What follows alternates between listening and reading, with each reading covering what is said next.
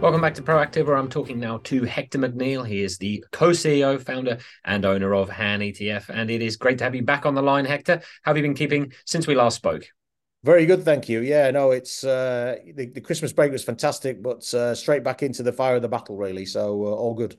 Absolutely right. Yeah. Well, last time we spoke, you were mentioning that your uranium ETF is be, has been performing superbly well. I think you even mentioned that it was the best performing thematic ETF in the entire world, which is quite some accolade, really, isn't it? So, uh, what's what's going on over there, and why do you think people are uh, so keen on it? Well, I think the the uranium market's a fascinating one because I think the sort of paradigm has shifted in terms of uh, you know nuclear power being seen as a negative to it now being seen as a positive in terms of the fact that uh, you know it's the cleanest uh, uh, energy you can uh, you can produce. Um, and uh, the, the, the problem with a lot of renewable energies is, you know, you've got to make sure that the sun shines and the the wind blows and the waves wave, right? You know, and with nuclear power, it's pretty static from that perspective. It doesn't rely on the uh, you know the environment and the and the uh, and the weather. So uh, so it's a really good baseline for that. So you know, at various different conferences last year. Many countries from the US through to UK to uh, Europe and, and beyond have said that they're going to be looking much further into the uh, nuclear story. And then that drives the uranium prices, and uranium prices are, uh, you know, driven by supply uh, issues, and uh, you know, it's a very concentrated supply, and uh, you know, places like Kazakhstan, you know, have talked about supply issues, you know, which has driven up the price of uranium. problems with obviously supplying out of Russia, you know, uh, et cetera, et cetera. So ultimately, that's that's been a big driver. And uh, URNM, which is our uh, uranium product, which just went through 300 million last week, you know, uh, and it's only been in the market for a little over a year, you know, uh, is 80% uranium miners and 20% physical uranium. So it's almost quite unique as a product that includes both the physical commodity and the miners themselves. So I think it's a great, great way to play that market and the performance has been very much there as well. And we've we've I think we've already had another twenty five million dollars in this month alone, and we're expecting more as we go along. So yeah, very excited by that. Yeah, I'm sure.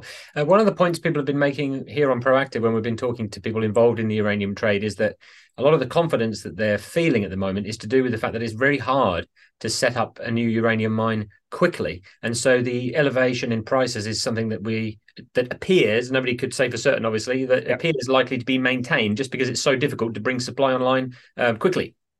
No, I think that's nailed on. I mean, uh, you know, most commodities, if you're getting them out of the ground, it's a five year gestation period to get them productive, right? So, you know, uh, and it's very hard to time that production with the markets. So, uh, so obviously, when the markets spike, you know, it pretty much is only the supply that's going on at the moment, and we've seen not only that demand rise, but also, you know, some of the big provide, you know, big uh, players in the market having problems with their uh, with their production, you know, which then squeezes the uh, supply, but it doesn't dampen the demand.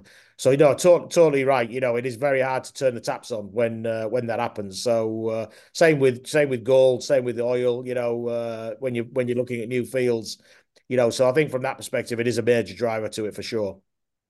Let's stay with the theme of uh, bullish long term picture as well. And we had an article, I think, in the Telegraph yesterday from a NATO general saying that he anticipates there being a genuine old fashioned ground war between NATO and Russia uh, within the next 20 years, which is certainly very alarming, but uh, certainly confirms, I guess, the thesis which underlies your NATO ETF, doesn't it? Yeah, no, it does. Uh, you know, unfortunately, uh, you know, we we we uh, we have a great strategy, which is the future of defence, which is uh, you know looking at uh, industrial and cyber companies that affiliate with the NATO uh, alliance and affiliates. Um, you know, and and we built that product like that because it is a defensive alliance rather than being offensive. You know, so we wouldn't have you know Chinese and Russian companies in there. You know, it purely is affiliated to uh, you know to NATO, and fantastically we got the ticker NATO, which I can never believe, but we've got that.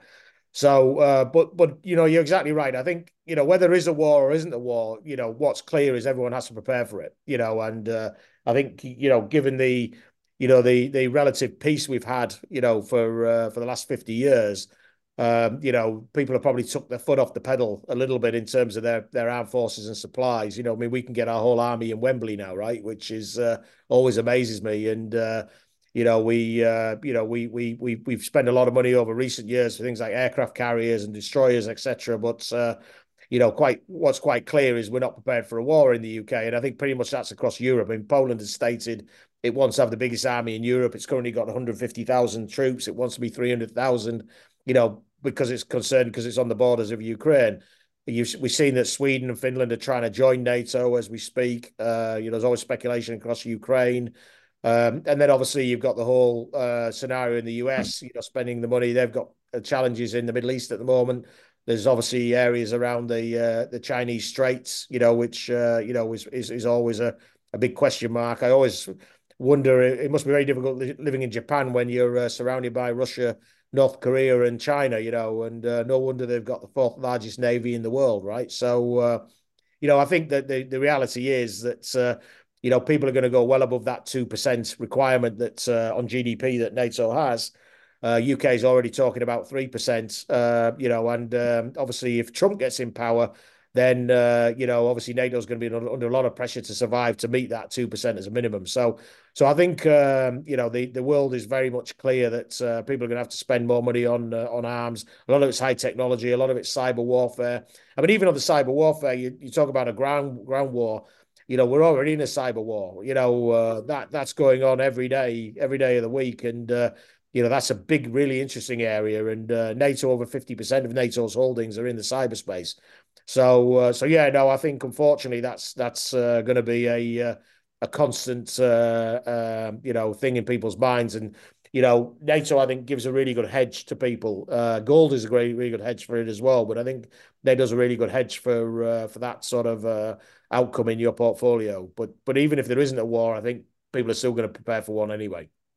Now, Hector, the last thing that I want to come on to today, as if we haven't talked about enough uh, wonderfully cheerful topics already, is the tough start to the year that we've seen, especially for the FTSE 100. Wednesday, it took a real dive, especially I think down a percent and a half, really looking pretty green around the gills at the moment. But in a lot of my conversations with people around the market, I see that there are points of light out there. I think uh, AI is is growing well in London, a few other things as well, and my sense from what you're doing there is that you're very much in the more futuristic end of the London market for things. And so I wanted to get the sense of whether you guys are suffering from the fact that London seems to be a little bit underperforming at the moment, or if you even think that my whole hypothesis might be nonsense. What do you think?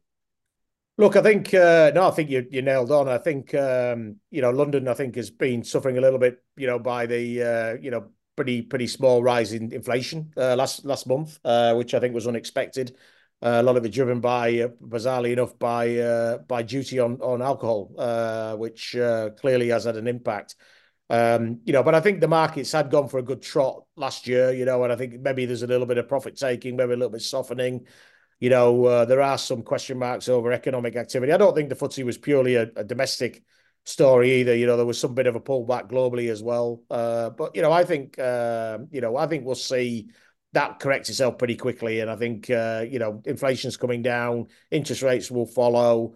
You know, a bit more consumer consumer confidence will come through. You know, I think where where I think is interesting for clients is is is broadening out in the tech exposure. You know, I think that I think growth equity is gonna gonna have a bit of a run this year, and I think they need to move away from the Magnificent Seven. You know, to a broader play. I mean, we have a equal weighted uh, tech products, uh, ITEK and uh, SKYY and Digi uh, you know, focus on the sort of mega trends, the uh, the cloud technology space. I think that's where you need to go. You need to go on an equal weighted basis where you're broadening out from just the uh, the you know the massive companies. I mean, the ridiculous scenario now. Apple's bigger than uh, the FTSE 100, right? So uh, you know, it's uh, it's an index of its own in a way. Uh, is is is Apple. But um, so I think um, I think there's uh, some areas to play there. But you know, I I just think it's a little bit of uh, you know, uh, New Year's uh, Eve hangover, maybe, you know, and uh, but we'll see that recover pretty quickly, I think. Well, that'll be great. We'll, we'll keep our eyes peeled, Hector. Thank you very much indeed for your time today. Best of luck out there. We'll catch you again very soon. Thanks, Thomas. Really appreciate it.